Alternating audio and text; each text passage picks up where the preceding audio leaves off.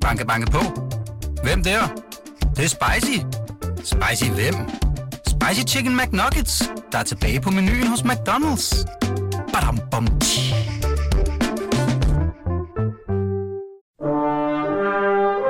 Du lytter til Radio 24 /7. Velkommen til Flaskens Ånd med Poul Pilgaard Jonsen. Nå, nu skal der altså en ordentlig kanonslag af en flaske for ham. Skal lige have proptrækkeren i her. Ja, så. Nu ser jeg, at jeg bliver helt fortabt, eller hvad sådan noget hedder, fokuseret på at hive proppen op her. Det skulle være, skulle være, at jeg skulle sige noget til lytterne. Det her, som jo er den aller sidste udgave af Flaskentånd, det bliver faktisk også den øh, første, sidste og eneste udgave af programmet, hvor der ikke er nogen gæster. Der er kun os. I dag er der bare også Ninette Ja, i Flaskenton. ja, siger jeg sådan helt Ja, forskrækket. ja. Fordi altså på den anden side af bordet her i kanappen, der sidder øh, Flaskensons producer gennem alle otte år. Ninette Birk. Der er kun ganske få, hvor det ikke er dig, der har været producer, og altså siddet og som den første i dine høretelefoner hørt, hvad der er blevet sagt herinde ved bordet. Og så tænkte jeg, om ikke vi skulle øh, bare sætte os her sammen i aftenstunden, det er aften nu, hvor vi optager, og have det lidt hyggeligt med en god flaske vin, og sludre lidt om øh, programmet, og om dig, og om mig. Er du med på den? Det er Okay. Altså, hvis jeg sidder og er sådan lidt unærværende, så er det jo fordi, at jeg sådan set også stadigvæk er producer. Så jeg har taget, øh, hvad hedder det, optageren med ind og sidder og holder øje med, om niveauerne nu er okay. Og, Ja, det er sådan en uh, maskine, der, der står på Ja. bordet ved siden af dig, hvor man der med sådan nogle lysdioder viser, ja, og det jeg jo hvor plejer, højt vi taler. plejer at gøre, det er at sidde i et tilstødende gemak. Øhm, som er dit øh, herreværelse, hvor der er en masse bøger. Nej, det er bare mit kontor. Ja. Det skal ikke lyde så fisse for Det er da et tilstødende gemak. Ja, ja. Det er godt. Skal vi skåle? Så sidder jeg med høretelefoner på, og det har jeg jo heller ikke nu. Nej. Så alt er anderledes. Jeg skal lige lande i det, tror jeg. Vi kan da godt sige, at det er sådan lidt ananas i egen juice i dag, ikke? Men, Det den, vil Michael Bertelsen i hvert fald sige. men den her juice, uh, det er så en vin lavet af, efter min mening, verdens ypperste vinmager, Lalou Bisleroy. Jeg ved ikke, om vi kommer ind på det senere, men det var i virkeligheden mit besøg hos hende, mit første besøg hos hende i Bourgogne, der gjorde, at jeg overhovedet opdagede, at der kunne være ånd i flasken. Og der hænger et billede vin- af hende inde ved siden af, Det gør der. ved siden af kaminen, som jeg tit kigger på. Ja, et fantastisk billede af hende, ikke? Øhm, og, øhm, og det her, det er altså en vin, hun har lavet. Det er en hvid vin. Det er en øh, Aligoté. Sous Châtelet hedder den 2005. Og altså, man kan sige, det er overhovedet... Altså, den her drue, Aligoté en drue. Det er jo ellers, det er jo Chardonnay-druen, som er den der er den berømte, den der skaber de store hvide vine i Bourgogne, verdens største hvide vine, efter min mening. Men man må faktisk også godt bruge druen af Aligoté, og det er sådan mere betragtet som sådan en husmandsdrue. Ikke? Den kan give lidt fylde øh, i nogle lidt vine, der ikke er så præsentøse, men der er ikke nogen, der som regel tænker på, at man skal kunne lave stor vin af Aligoté. Men øh, her har Lalou altså på sin private ejendom, der hedder Domaine Dauvenet, der hun bor også, øh, faktisk lavet en vin øh, på Aligoté, og så er den jo ovenikøbet, altså 14 år gammel, hvilket er helt uhørt for, for, for noget, der bare i går så en Aligoté, men der er ikke noget, der er bare, når det er Lalou Bisleroy. Mm. Skal vi ikke drikke noget mere af det? Jo, men det er fordi, jeg har faktisk ikke taget et, et slurk endnu. Fordi, Har du ikke? Nej, men det er fordi, jeg satte mig for ikke bare at komme til at kaste det der vin ned, som jeg har gjort 100 gange før, ja, flere hundrede gange, hvor jeg sådan har siddet med et glas, og så fordi jeg har været stresset og opmærksom på alt muligt andet, så har jeg drukket af det uden overhovedet at nyde det, eller sådan tage smagen ind og være opmærksom på den. Og så er jeg kommet ud i den virkelige verden, hvor lytter og alle mulige har mødt mig med, sådan, nej, du smagte den der vin, og du, sådan, når du oplevede det og det, og jeg var bare sådan, hmm, det vil jeg ikke. er jo meget sådan mildt og let, fordi, fordi det jo er så ret, ret gammelt for en, en, en mm. hvid, hvid vin på Alicoté. Altså. Ja. Ja, Må jeg godt sige noget? selvfølgelig. Jeg har været virkelig glad for dig som producer. Men første gang vi mødtes, og der kan jeg huske, at jeg tænkte, åh oh, nej. og det var fordi, du havde dreadlocks. Ja, sådan noget pølsehår. Altså sådan noget, jamen jeg ville jo kalde det Rastafari-horn, det ved jeg ikke, om det er. Nej. Altså sådan noget, som afrikanere mest går med. Ja, Og du er jo altså pur hvid, ja. eller hvad det hedder, absolut ikke afrikaner. Nej. Og du har også, hvor gammel er du egentlig? Øh, jeg er født i 72. Du ved med. Jeg kan aldrig huske, hvor gammel jeg er. Seriøst. jeg er 47. 47. Det er sjældent, man ser en, øh, en øh, hvid 47-årig dansker. Ja, kvinde, dansk ja. kvinde med dreadlocks. Men ja. det havde du, og jeg tænkte, åh oh, nej. Altså jeg tænkte sådan lidt, hvad er det for noget? Er det et eller andet politisk statement, eller er det bare sådan et eller andet? Så jeg havde, jeg havde klare fordomme. men hvad tænkte du så, da jeg talte jysk? det kan jeg faktisk ikke huske. Det har sikkert virket forsonende. Men altså, Jeg er jo vokset op langt ude på landet i Sønderjylland, og øh, jeg tror, at jeg ikke rigtig følte, at jeg passede ind. Og jeg tror, at jeg der så det som en udvej til at vise, at jeg ikke passer ind nogen steder. Fordi at ligesom dig, så tænker jeg, har jeg lige så mange fordomme over for folk med, med dreadlocks, og hvis jeg ligesom ser mange af dem, så tænker jeg, her skal jeg i hvert fald ikke være. Altså jeg kunne aldrig drømme om at have en kæreste med dreadlocks, eller være i det miljø, man... Jeg er overhovedet ikke en del af det miljø, man normalt forbinder med dreadlocks. du skal gribe til glasset igen, fordi jeg har altså som øh, for, ambition, at vi skal drikke hele den her flaske Okay. i løbet af programmet her. Normalt, så, når, når der er gæster her, så, Ja. er der, så drikker vi jo måske, det svarer til en halv flaske, måske højst to tredjedel, ikke? Mm. Men i dag skal vi have tømt, synes jeg. Ja. Nå, men øh, så har jeg jo så siddet der og, og tænkt på, hvad, jeg, eller hvad vi skulle putte ind i det her program nu, når der ikke skulle være nogen gæst, men at det bare skulle være dig, Linette, produceren, og mig, der sidder her i kanappen, og så kommer jeg i tanke om noget, som egentlig var ret oplagt, synes jeg. Fordi faktisk har programmet her jo givet anledning til en øh, disputat, havde han sagt, i hvert fald en Ph.D.-afhandling. Det er Steffen Mostrup, som, er, som har været... Øh, som har været kulturredaktør på Jyllandsposten, han har øh, indleveret og fået godkendt, og dermed fået Ph.D.-graden for en afhandling, der hedder, den hedder noget på engelsk, for den er skrevet på engelsk, Performing the Persona. Og det handler om såkaldt persona-drevet journalistik.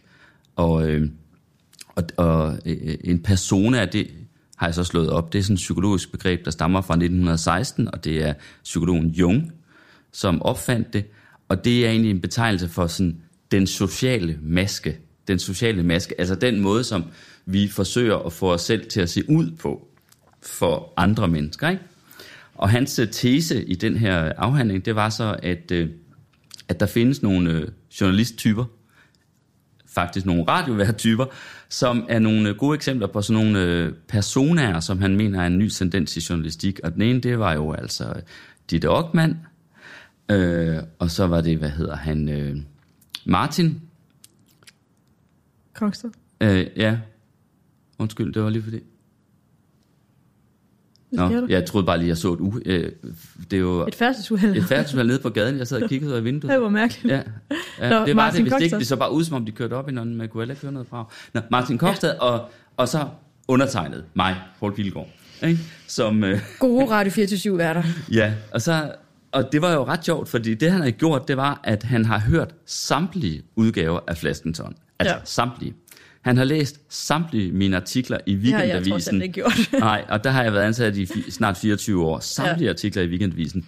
Øh, og så har han endda fulgt med mig øh, på Facebook, øh, hvad jeg har slået op på Facebook. Altså næsten sådan stalkeragtigt, ikke?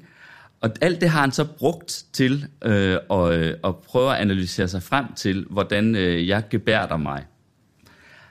Og øh, det var jo ret mærkeligt at få den her øh, Du må spørge om noget, men, kæmpe tykke afhandling i hånden, og så se sig selv udfoldet over, jeg ved ikke, hvor mange sider.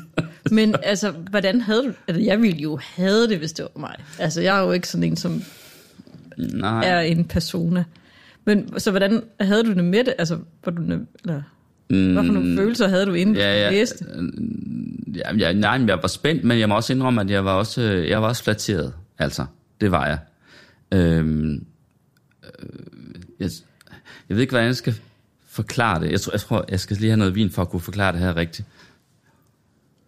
Nå, men det er jo bare fordi, at altså, det er jo nogle mennesker, altså os, der så ligesom mm. lever i det skjulte, eller hvad man skal sige, så ville det jo være vores værste mareridt, at der var nogen, der skulle analysere os på den måde. Nej, men der ligger jo netop i det der med øh, det at skabe en persona, at det på en eller anden måde handler om noget, man viser frem over for andre mennesker, ikke? Men lige jo, for, men er man så ikke det, bange for, om, det, det, altså, om de forstår det på den måde, man gerne vil vise det? Jo, jo, øh, det kan man sige. Det tror jeg faktisk, vi kommer ind på, for nu skulle du nemlig høre, at jeg inviterede faktisk Steffen Mostrup. Han havde været for et par år siden og interviewe mig, øh, i forbindelse med, at han skulle lave den her afhandling, ikke? Det var en længere interview, der så kom oven i alle de ting, han havde fundet på Facebook og artikler og hørt alle programmer, ikke? Men så inviterede jeg ham for et par uger siden, øh, til at komme lige og snakke lidt om, øh, ja, altså, mig. og selvfølgelig, altså hele det der arbejde med det og så videre. Og vi sad faktisk her i kanappen, og jeg øh, serverede ham en ret god vin. En øh, 2014 Grand Cru fra Bourgogne, en rød Grand Cru fra et hus, der hedder Drouin øh, La Rose. Chapelle Chambertin hedder marken, den er fra. Og den sad vi så og drak, og så, øh, altså, så optog vi faktisk udsend, eller ikke udsendelsen, men vores samtale. Den optog vi, og, øh, og så har jeg fundet nogle klip fra den der snak mellem ham og mig, som jeg tænkte, mm, den kunne jeg måske prøve at spille her i den her udsendelse. Så kunne den give øh, anledning til, eller være afsæt for snakken mellem øh, dig og mig. Jeg ved ikke, om øh, vi skal gøre det, men måske kræver det lige en lille forklaring mere. Nu kommer jeg godt nok til at sige meget. Men det er fordi, øh,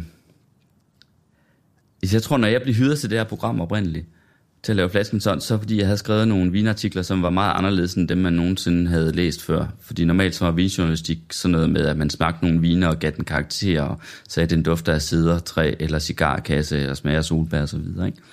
Og så var der enkelte gange sådan nogle rejsereportager, hvor man havde besøgt øh, en vinproducent et eller andet sted. Og, og, og den måde, jeg begyndte at skrive øh, om det på i Weekendavisen fra 99, det var sådan noget mærkeligt noget, hvor jeg blandede det personlige, altså noget om mit personlige liv, og så vinen. Hvad fik altså, jeg, til at gøre det? Jeg blandede det sammen. Hvad Jamen, det gjorde det, faktisk et besøg hos uh, La Lubis Leura, som har lavet den vin, vi sidder uh, og drikker her nu. Og det var i 99. Hun var kendt for at være en meget... Altså, folk i, i hvad skal man sige, der viner vidste godt, at hun var måske den ypperste vinproducent i verden. Men hun er sky, havde givet ret mange interviews i sit liv, og jeg er også sjældent blevet fotograferet. Det er også derfor, jeg har billedet af hende stående mm. på kaminen, som du nævnte. Øhm, og, øh, og så lykkedes det altså øh, at, få, øh, at, at, at komme igennem med at få et besøg hos hende. Og øh, der gik vi nede. Det var den danske importør, Jørgen Kryf, som, øh, som havde sørget for, at jeg kunne komme derned. Og da vi så kom derned, så var der også nogle andre gæster. Der var en svensk journalist, en kvinde. Og der jeg var tror, også jeg har fortalt historien før, ikke? En, ja, i, en amerikan, jo, måske en gang i flasken sådan for lang tid siden, ja. men jeg tror, vi lige skal have den med her, hvis man skal forstå det helt, ikke? En amerikansk uh, importør og hans kone og sådan, ikke? At de her kommer til at spille en rolle, for der sker nemlig noget mærkeligt dernede, ikke? Så går vi ned i kælderen og skal smage de vine, der ligger på fad. Det vil sige dem, der ikke er hældt på flaske endnu. Den nye mm. overgang, der ikke er hældt på flaske. Og vi starter jo sådan, og man smager jo ikke ret meget, man får det jo de der små tastavans, som det hedder. Altså det svarer til et par skefulde, ikke? Det er jo ikke noget med glas eller sådan noget. Så det er jo ikke ret meget vin, vi har drukket. Da vi så kommer ned hen til de sidste, altså de helt store marker, at der bliver tingene mere og mere mærkelige. Altså for mig, jeg begynder, jeg føler nærmest, at jeg ryster over det hele, eller det vibrerer i hele min krop. Og den sidste der, som er Le Chambertin, altså vin fra marken Chambertin, måske den berømteste vinmark i verden, der forsvinder alt. Jeg kan simpelthen ikke huske noget fra dag af. Det, og det jeg så ved, det er, at jeg får at vide bagefter, at nogle af de andre, at de er gået ud af kælderen, øh, og så er der nogen, der opdager, at jeg ikke har fået Paul med. Og så er de på vej ned, så må de ned og hente mig, og jeg står hen ved den der tynde chambertin, nærmest helt paralyseret. Og ellers alt lys er blevet slukket i kælderen, der er kun en lille kærte, der brænder eller et eller andet. Og så får de mig så gelejtet op. Og det første, jeg selv kan huske, det er, at vi kommer ligesom op, og så er vi i en slags have. Og der er det simpelthen, der hører jeg fuglefløjtene, og ser det her grønne i haven. Jeg kan huske, at jeg ser øh, den her amerikanske importør, som ligesom, i virkeligheden tror jeg bare, at han har holdt om sin kone, eller det, men det er, jeg, det, jeg ser det som om, de danser. Øhm, jeg ser de der mennesker, jeg har været nede i kælderen med, i sådan nogle forskellige positurer, de står rundt om i noget, der hvis jeg skulle afbilde det, ligner paradis. Altså, det lyder jo også, som om du har været skæv. Jamen, det er jo det, jeg har været. Jeg har været høj, Ja, ja. og vi har ikke drukket ret meget vin, og det er der, det går for mig. Hold da kæft, der findes noget i vin, som, Men jeg tænker- øh, som, som kan gøre en høj, som ikke er, når man bliver fuld, men som simpelthen er i vinen, og det er det, jeg kalder flaskens ånd. Og derfor begyndte jeg, eller det, jeg Så det er fordi, du ikke kan, altså det er fordi, der er så meget i den oplevelse, som er andet end en anmeldelse af det, I har drukket, som du simpelthen ikke vil snyde din publikum for. Nej, At- at det, du- nej, det var du- meget, meget, meget mere end det. Det var, at da jeg havde opdaget den effekt, som nogle vine kunne have på en, fordi jeg begyndte jo så også at opdage det øh, i nogle andre vine, fordi, fordi jeg er jo ligesom blevet vinskribent nu på Weekendavisen og blev inviteret til smagninger, hvor der også var store vine, altså fantastiske vine, gamle vine, og der opdagede jeg jo indimellem, så kunne man jo mærke det her. Øh, og jeg blev helt besat af det. Altså jeg vil faktisk sige, at øh, jagten på den her oplevelse, eller den her nydelse, det blev, det, det blev helt besættende for mig.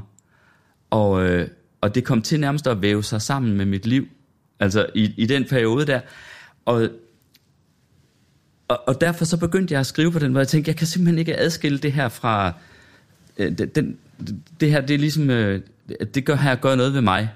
Og så begyndte jeg at skrive vinartikler, som virkelig var radikalt anderledes, end øh, alle andre nogensinde havde skrevet. Øh, en helt ny slags vinjournalistik. Det, det vil jeg godt sige, det lyder måske øh, blæret eller et eller andet, men det var det faktisk. Øh, og som også nogle andre øh, vinskribenter har lavet sig inspirere af senere, det kan jeg se, at mange er begyndt at skrive om det på en anden måde. Og det var simpelthen fordi, jeg tænkte, at det her vin, det er simpelthen for stort til, at vi bare kan afhandle det, ligesom om det var frimærker, vi sad og kiggede på. Øh, eller frimærkesamlere, altså vinsamlere. Det må også være derfor, at vinsamlere kan blive så sindssyge efter at få fat i en fantastisk flaske, fordi de har oplevet, at der er noget inde i den, der kan gøre en helt høj. Så altså, det var både flaskens ånd, og så at, at altså, men hvor, fordi du begyndte at fortælle om det, da vi snakkede om, hvad, hvad behovet for at dele, eller altså, for, for at bringe sig selv med, med ind i det. Springe sig selv i spil. Ja, ja. og det opstod der. Ja, det gjorde, det var, det var ligesom den første. Men det fortæller jeg faktisk Steffen mm. Mostrup om, da han var her, her for et par uger siden. Og det er faktisk et af de klip, jeg har taget frem. Cool. Øh, hvor, hvor jeg fortæller om den øh, allerførste øh, artikel, som virkelig var, øh, altså hvor jeg virkelig øh, satte mig selv på spil. Vil du høre det? Mm. Du, så tryk på knappen der. Noget af det, jeg er inde på i afhandlingen, er jo, øh, hvorvidt den her, øh, hvad skal man sige, personlige tilgang, eller personadrevne, altså hvor man ligesom bruger og iscenesætter sig selv på tværs af medier og over tid, på alle mulige forskellige måder, øh, hvorvidt den også har nogle potentielt negative konsekvenser, hvis man så for eksempel samtidig vil være en øh, undersøgende journalist og opnå anerkendelse som undersøgende journalist, og man så rammer ind i, at der ligesom at man ikke kan få lov til at være begge dele mm. i dagens medielandskab. Men det ved jeg ikke, om det er sådan, du Det ser er lidt så om, at man, altså, man forventer sådan lidt, at, øh, at folk, der skal have Cavlingprisen for afslørende journalistik, det er sådan nogle øh, rigtige journalisttyper i øh, kopperbukser, helst sorte kopperbukser og t-shirt og sådan noget. Ikke? Mm. At de skal ikke rende rundt i, øh, i sådan nogle øh, uldjakkesæt, som jeg tit gør, og, og føre mig frem med, med at skrive om alt mit champagne og mm. øh, alt det, som nogen opfatter som et øh, vældig flamboyant og, og, skør, og, og en slags skørlevende, hvilket det jo ikke er, fordi at det er jo også en konstruktion, ikke? Mm. Jo. Øhm, kan man sige det hele, ikke? Ikke at der ikke er noget af mig i, men, øh, men øh, jeg ved ikke, om du gider høre det, at den har du, du så nok læst, men det har de fleste af lytterne nok ikke. Men den allerførste artikel, jeg skrev, øh, som handlede om vin, og som var på en helt anden måde, end nogen nogensinde havde skrevet om vin, tror jeg. Øh, det, det gjorde jeg som et, egentlig som et forsøg, fordi det var op til nytåret år 2000, hvor alle de store vinhuse holdt en masse store champagnesmagninger rundt om i verden for at fejre det her årtusindskifte. Mm. Og jeg blev inviteret med til en masse og var afsted sammen med nogen, jeg kendte, ikke? Og nogen i vinbranchen, og jeg var så med som journalist, blandt andet i London og i Paris og alle mulige steder. I København var der også mange smagninger. Og så slog det mig, at mange af de her navne i champagne, de, har, de er ret fantastiske. Det hedder Perrier Chouette, det hedder Moet, det hedder Mum, øhm, det kan hedde Ploye Jacquemart, det kan hedde Bollanger, Bollinder, a, a, mm. hvad ved jeg, alle mulige. Og så tænker jeg, at jeg vil prøve at skrive en artikel, hvor jeg simpelthen bragte så mange af de her navne, altså det, det, det var simpelthen en slags øh, dogme-projekt, øh, Ja. projekt. Ja. så mange af de her navne skulle stå i den her ene artikel, og derfor gjorde jeg simpelthen det, og jeg smagte jo mange champagne, fordi jeg var til der smagning, og sådan en smagning i London, hvor du smager 20 champagne den ene dag og 20 den næste, så kan det jo hurtigt runde op mm. i løbet af en måned. Og det her var altså så- sådan en dagbog, der løb over en måned. Ja. Det betød jo ikke, at jeg havde drukket en flaske af hver, end sige et glas af hver, ikke? men det betød jo, at der kom til at stå altså ekstremt mange champagne navne. Ja. Og det var egentlig det, der var mit, egentlig det, der, det, det, det, det, det lille eksperiment, jeg ville lave, hvordan kom sådan en artikel til at være. Men så i tilgift, så blev det jo også en meget personlig beretning, fordi øh, der næsten var dag, dagbogsoptagelser fra hver dag, så jeg kombinerede det, det, jeg så smagte den dag, eller de champagne, jeg smagte den dag, med hvad der ellers var foregået inde i mit hoved, i mit følelsesliv, i mit hjerte, i mit underliv, i mit, mm. på mit arbejde, hvad, hvad, alt muligt. Ikke? Og så så det jo altså ud, som om vi bagefter havde en mand her, der bare øh, levede fuldstændig dekadent og øh, lå badet i champagne en hel måned i træk. Mm. Øh, hvilket jeg jo så rent faktisk jo ikke havde gjort på den måde, at jeg lå og var skidefuld hele tiden. Men der var flere abonnenter, der sagde weekendavisen op mm. øh, efter den artikel, øh, og Kristelig Folkepartis øh, folketingsgruppe, tror jeg det var, de indrykkede en, et læserbrev om, at hvis den slags skulle være kulturjournalistik på weekendavisen, mm. så vidste okay. de ikke, hvor vi, Nej. var, hvor vi var henne. Men det, det viser måske også lidt om, at det er øh, hvad skal man sige, et lidt ustyrligt fænomen, det her. Altså man kan ikke sådan selv gå ind og helt kontrollere det. Fordi det er jo så blevet måske tolket i nogle retninger, hvor Ja. man netop har tænkt, okay, men han ligger åbenbart badet i champagne en hel mm. måned. Mm. Selvom du lå badet i mange andre ting i løbet af den måned. Så jeg tænker, Ja, der er et eller andet... blandt øh, andet, Ja, ja, ja, nemlig. Øh, Så jeg tænker, der er et eller andet ukontrollabelt også over den her øh, metode. Ja. Men det var, det var jo det, at når jeg så ville øh, dels skrive alle de her navne, alle de her champagne-navne i, og så samtidig havde opdaget, at, øh, at vinen gjorde noget øh, ved en. Og, og det sjove her, det er jo, at netop champagne kan jo sådan i det små gøre det, det har jeg tit fortalt om her i Flaskenton, som øh, helt store vine med meget flaskeånd kan gøre. Champagne kan faktisk godt virke meget stimulerende, øh, bare på et enkelt glas, på en måde som anden, øh, det meste anden vin, eller en øl, eller en snaps, eller hvad det nu kan være, øh, i en genstand, man tager, men når man drikker champagne, så bliver man tit løftet på en anden måde. Så det lignede jo lidt det der flaskensånd. Så derfor så kombine- bragte jeg mit personlige liv sammen med det, og så opstod den der slags artikler, som jeg har, så har skrevet en masse af, hvor jeg har skrevet en mega masse om, hvad der foregik øh, i mit eget liv, og i mit, ja, som sagt, følelsesliv og så videre. Men- men og jeg jeg- kombinerede det med, med vinen, og, og, og, og, og må jeg godt sige, øh, hvad hedder det? Jamen, jeg føler, at jeg sidder og tager munden ud, øh, eller Nej, nej, hvad hedder jeg det? er bare pissnysgerrig. og tager ud af munden på dig. Men, men det, han, han, grund til, at vi snakker om kavling her, det er jo fordi, samtidig så arbejdede jeg jo også som, hvad skal man sige, en anden slags journalist på Weekendavisen, og lavede blandt andet sådan nogle afslørende artikler, ikke? Og den, øh, den, den, den nok mest kendte af dem, det var afsløringen af Milena Penkova, den der hjerneforskeren og den der øh, en kæmpe videnskabelig skandale, ikke? Og der var der nogen, der blev meget øh, fortørnet over, at, øh, at, at nogen af jer ikke fik kavlingprisen, og, og, fordi det var virkelig en helt fantastisk sag, som jeg ikke skal trætte lytterne og dig med nu, men altså som havde enormt mange aspekter. Og det var meget opsigtsvækkende. Hun var den mest omtalte øh, person i Danmark i øh, nærmest i overvis. Jeg tror, der er skrevet mere end, i dag er det mere end 15.000 artikler, man kan finde på Infomedia om Melina Penkova. Og det kunne ikke engang udløse, at man bare blev nomineret til Kavlingprisen. Jeg tror, Mads Brygger, han oprettede sådan en Facebook-gruppe, der hed Kavlingprisen til Paul Pilgaard, fordi så sagde han, jeg vil blive ved med indtil min dødsdag, eller indtil han får den, og øh, indstille Paul Pilgaard til Kavlingprisen på grund af det. Det er han så altså ikke blevet ved med. og godt det samme.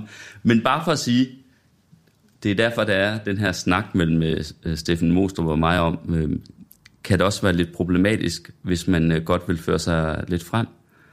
Øh, eller hvis det virker som om, man fører sig frem og er meget personlig i artiklen, kan man så også blive taget alvorligt som en seriøs journalist.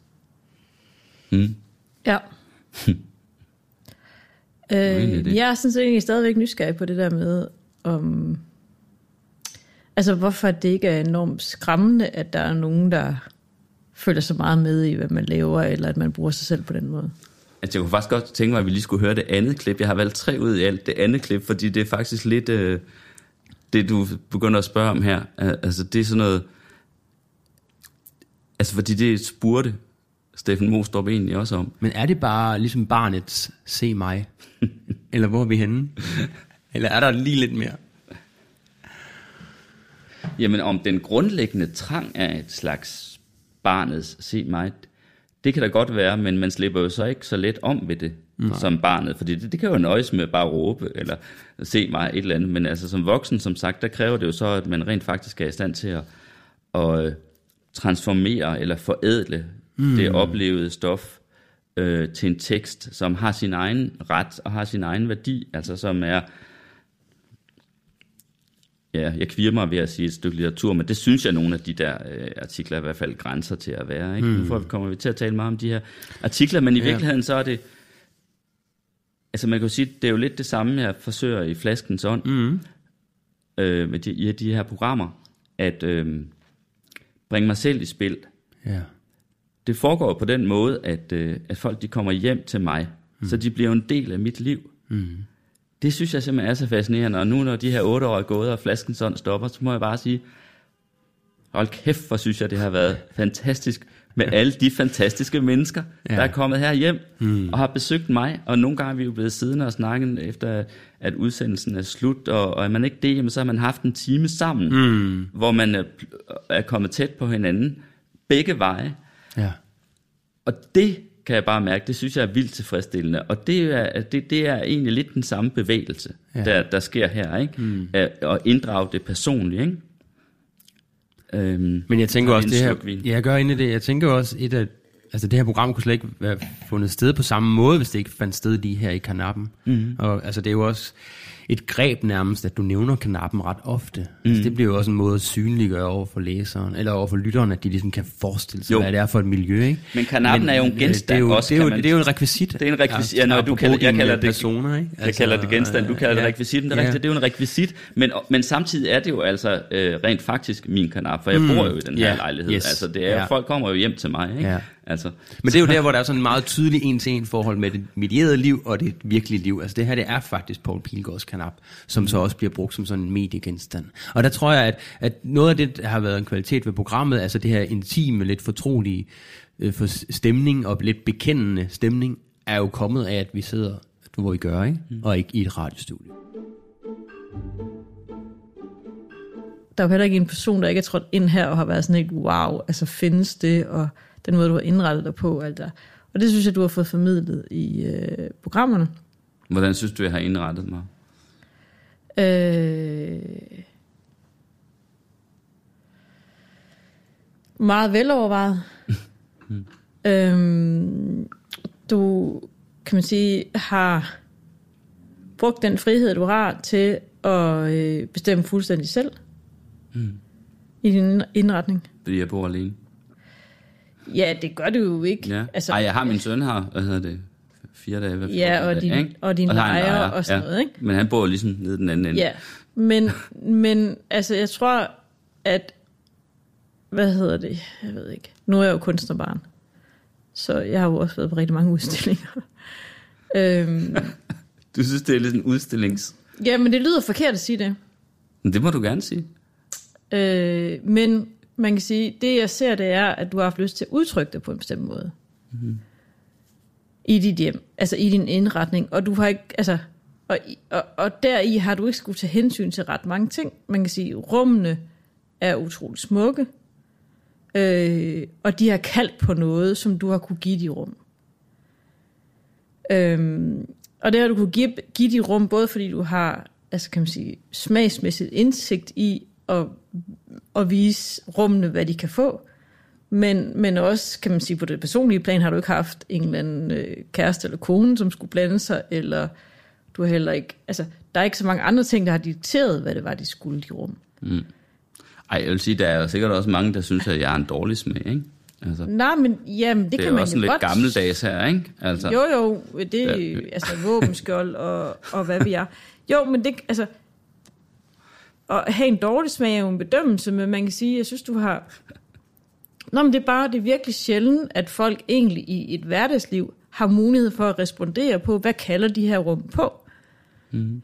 de kalder på noget, altså det, det, er jo- der er jo ikke nogen tvivl om, at hvad, jeg ved ikke, hvor mange kvadratmeter det er på Frederiksberg, og det er en lejlighed, at de kalder på, altså hvis man kunne sillebensparket, og hvad ved jeg, jamen, de kalder der på, at der ligger en isbjørn og en løve, og der er et stort, flot spejl, og der er, altså, men de fleste af os har bare ikke altså, mulighed for at respondere, fordi vi skal have et IKEA-køkken stående til en treårig, eller altså vi skal... Mm.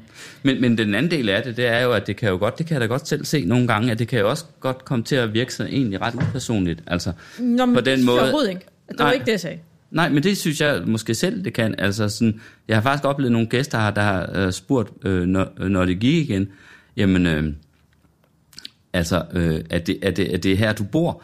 Øh, altså, og, og det, der har ligget i spørgsmålet, det var, at de synes ikke, det er lignende et Nå, hjem, synes- hjem, for der lå ikke sådan nogle, altså, det- hele var, stod, var måske sådan lidt øh, meget øh, Nej, men jeg synes overhovedet ikke, det er arrangeret, eller hvad hedder det, sådan sat til parade, eller hvad man skal sige.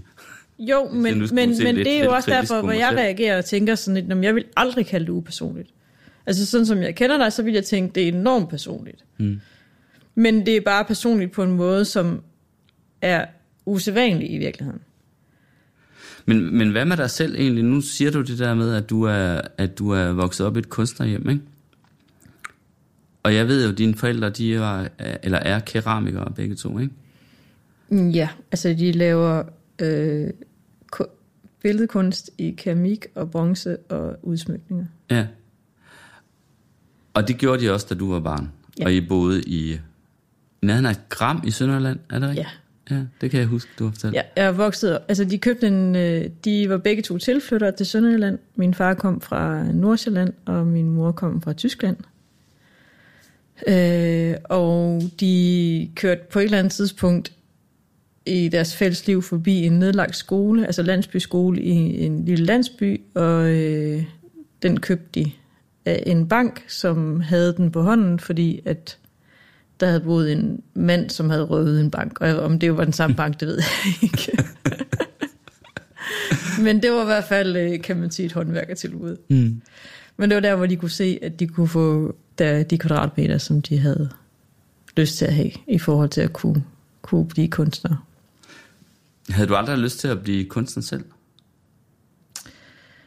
Øh, altså når man er kunstnerbarn, så bliver man faktisk ofte konfronteret, eller det ved jeg ikke, på en eller anden mærkelig måde bliver man konfronteret med en forventning om, at man så skal blive kunstner selv, hvilket for mig overhovedet ikke har givet mening. Altså jeg tænker sådan lidt, der er, jo- man får jo intet foræret af, at ens forældre er kunstnere. Altså man kan jo ikke ligesom kalde sig O. Birks efterfølger, eller Nej. altså ligesom i et morgensfirma, eller hvad fanden vi er. Nå, men jeg, jeg, jeg, Det ville da være et fedt, det ville da være et fantastisk kunstnernavn. Og Birks efterfølger. Jo, jo, men Så altså... parentes Ninette Birk. Nå, men sådan kan du overtage et autoværksted eller et vognmandsfirma, men så kan du ikke sådan, ligesom overtage nogens kunstnernavn.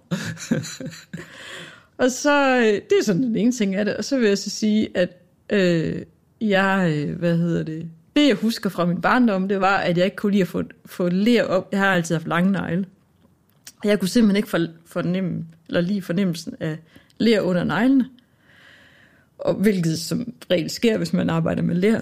Så jeg, altså det valgte jeg fra, og så kan jeg huske, at selv fra børnehavealderen, så kom folk, eller hvad hedder det, vores venner, og ville enormt gerne lege med ler, og jeg vidste ikke noget værre. Mm-hmm. Så jeg kan huske nogle episoder af, at mine venner legede med ler, mens jeg sad og læste Anders Sand eller sådan noget. Mm-hmm. Øh, så jeg valgte fra et tidligt tidspunkt at sige til folk, der troede, jeg skulle være kunstner, og sige, at jeg skal være journalist. Mm. Øhm, som en udvej egentlig mere end alt muligt andet. Okay. På det der at komme ud af at være kunstner. Jeg er jo ud af en uh, ufaglært arbejderfamilie i Vestjylland, ikke? Og, og man kunne jo godt se både den måde, jeg indretter mig på her, ikke? Øh, og, øh, og min interesse for vin, kunne det så også være sådan, det er jo sådan en interesse, der tit er forbundet med folk i de lidt højere sociale lag, ikke? Hvis det i hvert fald er dyr vin og god vin, ikke? Kunne det så være en måde øh, øh, for mig at, at komme hen til, til den del af samfundet, som jeg i virkeligheden har en vild trang efter, mm. at komme ind i, var hans teori. Skal vi lige høre det sidste klip? Mm. Nu har jeg jo studeret dig og læst stort set alt, hvad du har lavet, og også de forskellige, øh, hvad skal man sige, portrætter af dig og sådan noget. Mm. Og det er jo tit, altså og mange af de anekdoter, du fortæller i dag, dem har jeg hørt før. Mm. Øh, og jeg tænker på, om, om der er et eller andet med, at, at når man ligesom har den her façon eller måde, og ligesom også at bruge sig selv på i medierne, og man så også får en eller anden form for entydig jeg-fortælling, der ligesom, altså livet ligesom falder i hak, og så har man nogle bestemte scener fra ens liv, man tager frem og, og fortæller om, fordi det er dem, der fortæller den her jeg-fortælling bedst muligt. Hmm. Hvis, hvis jeg skulle lave en jeg-fortælling, så ville den blive mere mudret. Altså, så vil det, blive, så vil det bestå af for mange, så vil det stride i alle mulige forskellige retninger. Jeg har for nylig været kulturredaktør på Jyllandsposten, og jeg har lavet den her PhD, og jeg er far til tre, og hvad ved jeg? Jeg kunne, jeg, jeg kunne begynde mange forskellige steder, og jeg har ikke sådan nogle helt tydelige anekdoter omkring mit liv, og derfor tror jeg, at jeg vil være formudret en persona øh, til at kunne sådan lige umiddelbart begribes i forhold til, til dig. Det var egentlig bare for at sige, at det kræver også en eller anden form for afrundenhed. Øh, og det er ikke negativt ment på nogen måde. Det er jo egentlig bare for at sige, at, at den her tilgang til journalistikken, den kræver også en, en afrundenhed, tror mm. jeg. Og det tror jeg måske så hænger sammen med din følelse af, at det bliver mere øh, svært at kapere med årene, faktisk. Mm. Men det er måske min egen lille freudianske mini-analyse her på er spændende. Jeg tror også, jeg ville være formudret en persona, ligesom Steffen. Men det, det kræver alligevel noget. Men jeg har da tænkt meget over det, han sagde der. Ikke? Ja, hvad tænker du? Ja, altså, for det han siger, det er jo i bund og grund, at han synes, han har hørt, øh, altså der er sådan nogle gentagende fortællinger om mig selv, når jeg skal øh, udtrykke mig, enten det i radioprogrammet her, ikke? eller i artikler, eller når der har været nogle interviews. Og det, øh, og, og det er åbenbart de samme historier, der går igen. Ikke? Altså som om man har skabt et slags færdigt billede mm-hmm. af sig selv. Ikke? Og, øh, og, og så det sidste, han siger, det er fordi, vi tidligere havde talt om, at jeg har faktisk opdaget med mig selv, at jeg med årene, hvad skal man sige, har fået, øh, er blevet mindre tilbøjelig, eller har øh, øh, ikke, jeg vil lige vil sige tør, altså være så personlig, som jeg var i de første artikler, hvor der virkelig næsten ikke var noget af det, jeg oplevede, selvom det var meget intime ting, og sådan, som jeg ikke øh, turde fortælle. Øh, Øh, og øh, også her i programmet har jeg faktisk tænkt på, inden vi skulle lave det her sidste program, Nette, der har jeg tænkt på, at øh, i, i de første år, der fortalte jeg meget mere øh, personligt om mig selv, end jeg har gjort i de senere år. Og det var det, han så lidt var på jagt efter. Hvordan kan det egentlig være? Altså, hvad er det for... Øh, det er som om, jeg er blevet mere øh, ømskinnet, ikke? Øh, med mit... Øh, altså, hvad er forklaringen på, at jeg ikke tør det? Og han havde sådan nogle... Men det er nok... Det er nok, fordi altså, hvis du nu også har fået et ry trods alt for at kunne være sådan en afslørende journalist, eller være en, der ligesom, altså, hvad skal man sige, øh, gerne vil tage seriøs også, ikke? Så øh, er der grænser for, hvor, hvor, hvor langt man kan køre den ud af tangenten med ens personlige ting, ikke? Og om det var derfor, jeg var blevet mere ømskindet, men jeg har faktisk tænkt meget på det. Øh, og altså, jeg tror egentlig, og det er fordi, jeg elsker at læse biografier, altså selvbiografier, folk, der fortæller om deres eget liv. Men sagen er jo, at, og det ved jeg godt, at det er jo altid en konstruktion. Altså, mm. det er mm. aldrig hele sandheden, man får. Det er det, folk har valgt ud fra deres liv, for at lave et færdigt billede af, hvem var de. Og nu er jeg jo så lige fyldt 54, og jeg tror også, jeg har en trang til at øh, øh, have lavet et sådan færdigt et billede af, hvem var, hvem er, hvem var Paul Pilgaard. Ja. Øh, du, du forstår, det er... Jo, altså jeg, jeg tænker på, på en måde også, at det, altså jeg tænker, at det umiddelbart er meget sødt. Jeg tænker også bare, at der er en... Øh, altså der bliver måske også, når man bliver ældre, eller når du bliver ældre, når vi bliver ældre, at så bliver der mere at tabe i virkeligheden. Ja, men det er jo det. Altså, men hvad er det, man, man øh, risikerer at tabe ved at, øh, at udstille sig selv for meget? Jamen, i, altså, jo mere vi har opnået, jo mere har vi jo at tabe. Og hvis vi er unge, så synes vi ikke, vi har opnået ret meget. Altså, mm. måske Paul Pilgaard, der for hvad, 15-20 år siden skrev om om øh, sin vinoplevelse, eller prøvet nogle rammer med, med, med, med genren vinanmeldelse. Mm. Havde jo ikke noget at tabe, for du, du havde ikke nogen anseelse i forvejen. Du havde jo kun noget at vinde. Øh, fordi at du mm. var ikke en etableret vinanmelder på forhånd, så det vil så sige, hvis du skulle vinde det terræn, så skulle du gøre det på en anden måde. Men nu er du jo i den anden ende, og har etableret dig som en undersøgende journalist, som en god vin, eller hvad kan man sige, mm, persona. Jo, men altså, Nå, men det, du har, nu har jeg så øh, set... du har mere tab nu, end du havde... Eller okay, må jeg spørge dig? Mm. Har du mere tab nu, end du havde for 20 år siden? Ja, ja, det er klart. Så Det er klart. influerer det på den måde, du vogter over dit offentlige jeg? Ja, og derfor så er der også ting, jeg nu undlader at fortælle, øh, som jeg ville have fortalt i gamle dage, fordi jeg synes, det er, øh, øh, fordi jeg hæger om mit, øh, jeg vil lige vil sige eftermæle, men altså, jeg skal jo da ikke forhåbentlig lige dø, altså sådan forløbigt. Nej, men eftermælet bliver vel også mere præsent, når man bliver ældre, fordi at, Ja. at der er man tættere på en afslutning trods alt. Men du kan vel også, altså jeg tænker også, at man jo ikke nødvendigvis kan overskue, hvordan ting, man siger i radioen, er, har konsekvenser for ens nærmeste, og det kan man mere, når man er ældre, og derfor kommer man også til at tage nogle hensyn den vej rundt. Ja, måske også på den måde. Jeg synes også bare, det var sjovt, han siger, at, at Steffen Mostrup, at han siger sådan noget med, at det, er, som om livet er faldet i hak. Men jeg, jeg hørte det faktisk øh, i første omgang, som om han sagde, at jeg var gået i hak. Måske det er meget godt, at flasken sådan stopper. Ej, det, vil jeg, det får du mig aldrig til Så at abonnere ikke, på. øh, så kan jeg i hvert fald ikke gå med i hak i radioen. Ja, det er et at sige, det kommer jeg ikke til at skrive under på en god idé. Men, men, men, men, men, men, men du har vel også en, hvad skal man sige, fortælling om dig selv? Hvad er fortællingen om Ninette, ikke? Jamen, jeg tænker bare nogle gange, at der er nogle, altså også på Facebook og sådan noget, ikke? Altså, der er jo utrolig mange, der bare sidder og læser det, andre siger, uden at sige. Altså, der er ligesom sådan et tavs flertal på en eller anden måde, ikke? Mm. Og der er jo nogen, der vælger at være dem, der siger deres mening og poster alt muligt, og altså er foran mikrofonen og det der, ikke? Og så er, der, så er der virkelig, virkelig mange mennesker, som vælger ikke at gøre det. Og det kan være ud af blufærdighed, eller det kan være ud af, hvad fanden jeg, altså, at de tænker, det er simpelthen for komplekst at tage alle de der hensyn til dem, der kender mig, mm. eller øh, altså, jeg vil ikke sove nogen, eller jeg er bare ikke komfortabel der, ikke? Mm. Men, men de mennesker har jo lige så meget på en eller anden måde på hjertet, bare, altså, de siger det bare ikke. Mm. Øh, og derfor kan det være enormt fascinerende at se på nogen, som, som er, altså, som, som gør det, og bare bruger sig selv på den der måde, og får skabt den der fortælling, og øh, Men er du blevet færdig?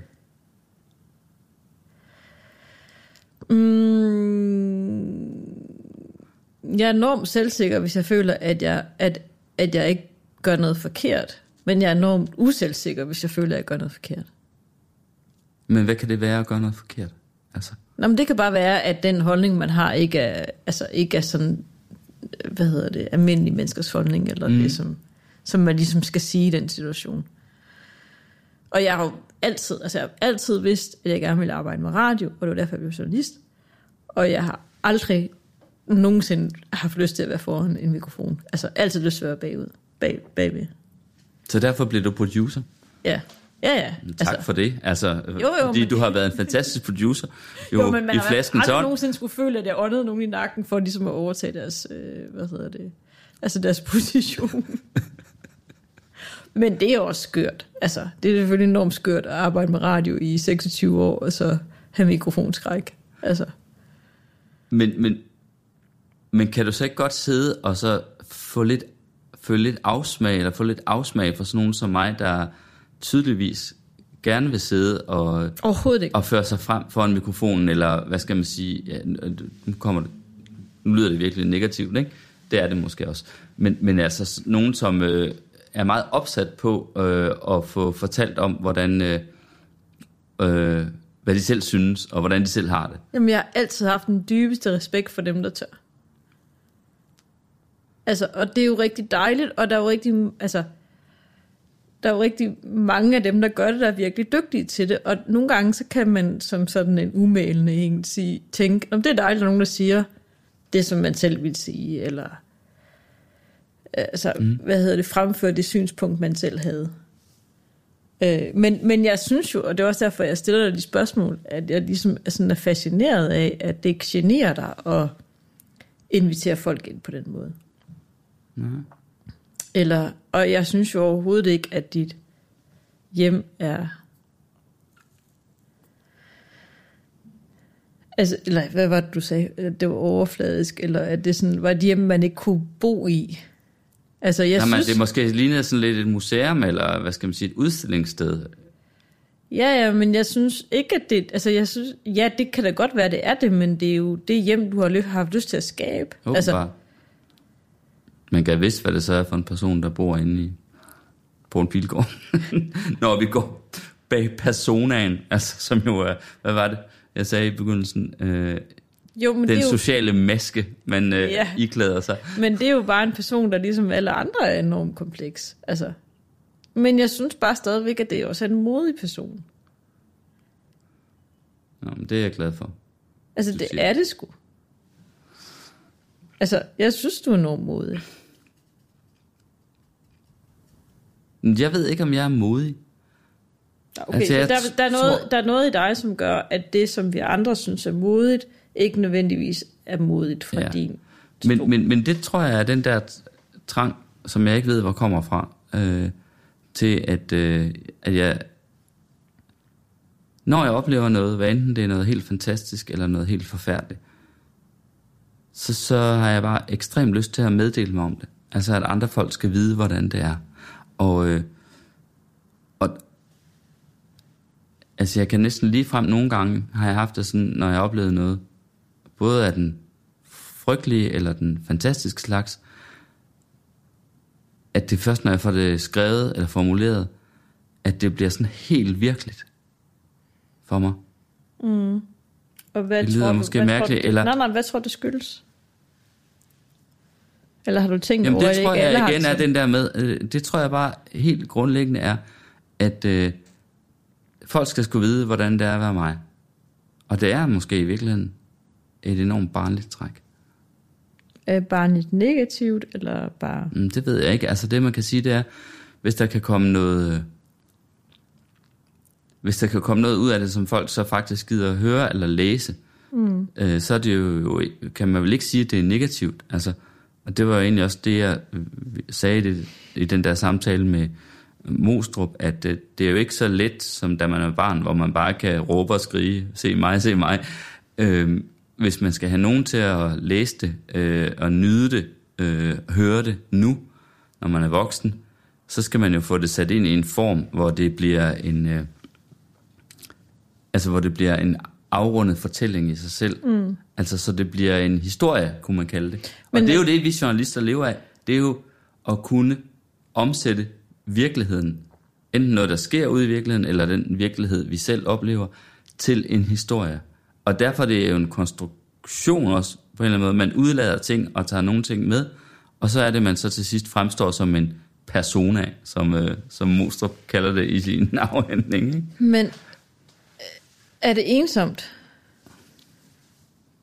Ja, det er det faktisk. Nogle gange.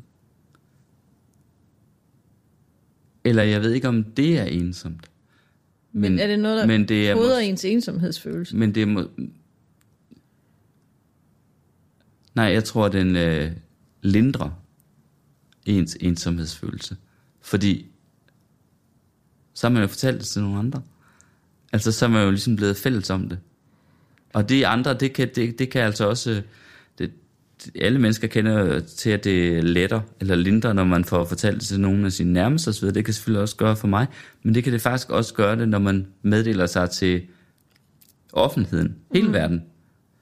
Så jeg tror også, at det er...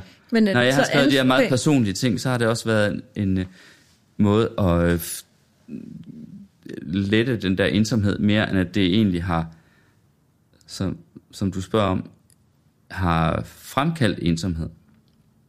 Nå, men så tænker jeg, nej, nej, ja, ja, okay, jeg spurgte, om det var frem, var frem eller det er bare den overvejelse, jeg så får, når du siger det, det er, om, om det er ansporet af en ensomhedsfølelse, som man prøver, Jamen, det er på, ansporet af en. som man prøver på at bekæmpe. Ja, det tror jeg, det er. Og hvor kommer den fra?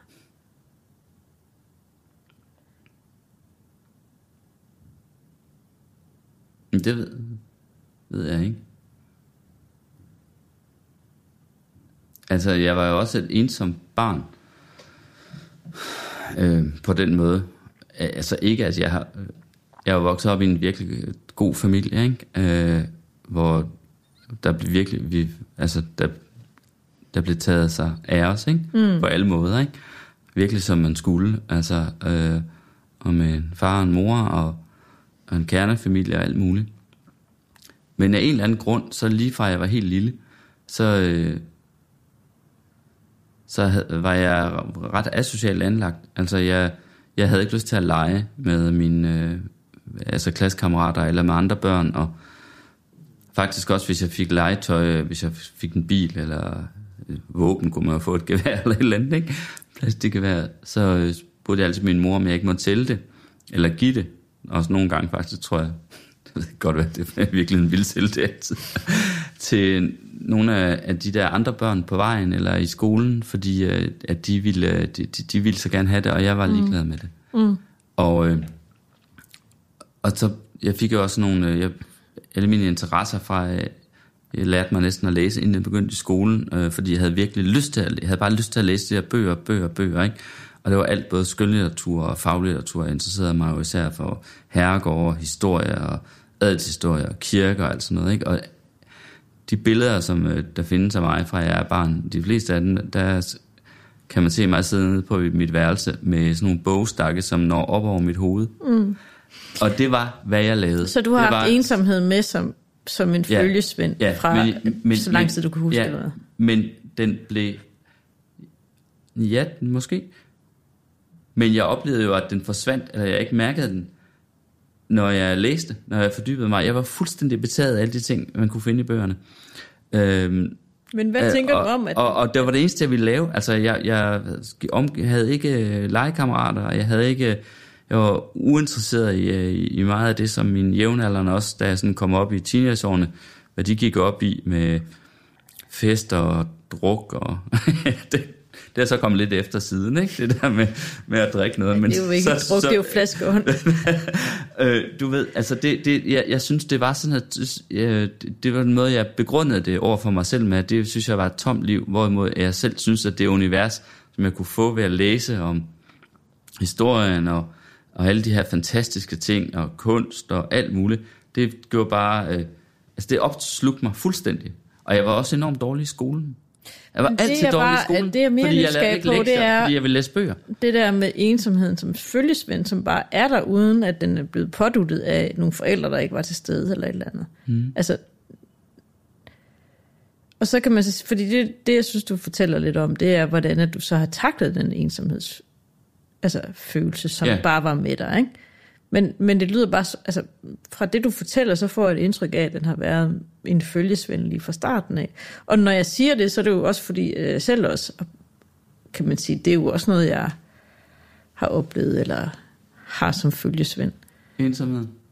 Ja, ja, som bare sådan et grundvilkår. Altså, hvis der er nogen, der spørger mig sådan, om føler du dig ensom, så bare sådan, ja, selvfølgelig gør jeg det. Eller, Ja. sådan, eller det er sådan, that goes without saying. Men jeg bare... Øh, Men har du så fundet nogle... Øh, nu lyder det virkelig sådan moderne coach øh, psykologagtigt, men har du så fundet nogle strategier at takle den ensomhed på? nej, jeg... Ja og nej, men jeg vil bare sige, jeg synes, det er... Altså, det er jo påfaldende, at det bare er en følges... Altså, at, hvordan er det en følgesvend? Det er sådan, altså, det er en følgesvend på det der punkt, hvor det er sådan, at, har du et venstre ben? Ja, det har jeg. Altså sådan, mm. Er du ensom? Ja, selvfølgelig er det. Mm. Så, øh, at takle det er sådan lidt, handler jo om, måske faktisk i virkeligheden at takle, hvordan det bliver negativt for en.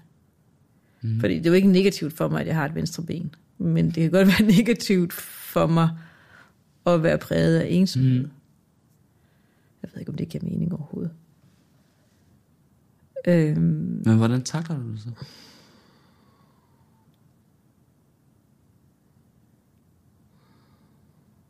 det her er sat med svært ved at svare på. Men det er jo det der, det er jo så skidesvært at svare på, når man bliver spurgt om sådan nogle ting. Ja. øh, Det er jo... Det er jo jeg har også bare lyst til at tage et glas vin, Ja, Og- du og så godt håbe på, at spørgsmål- Er der mere? Jeg håber på, at spørgsmålet går over, ikke? Jo. altså, fordi det er virkelig svært. Banke, banke på. Hvem der? Det, det er spicy. Spicy hvem? Spicy Chicken McNuggets, der er tilbage på menuen hos McDonald's. Badum, bom, tji.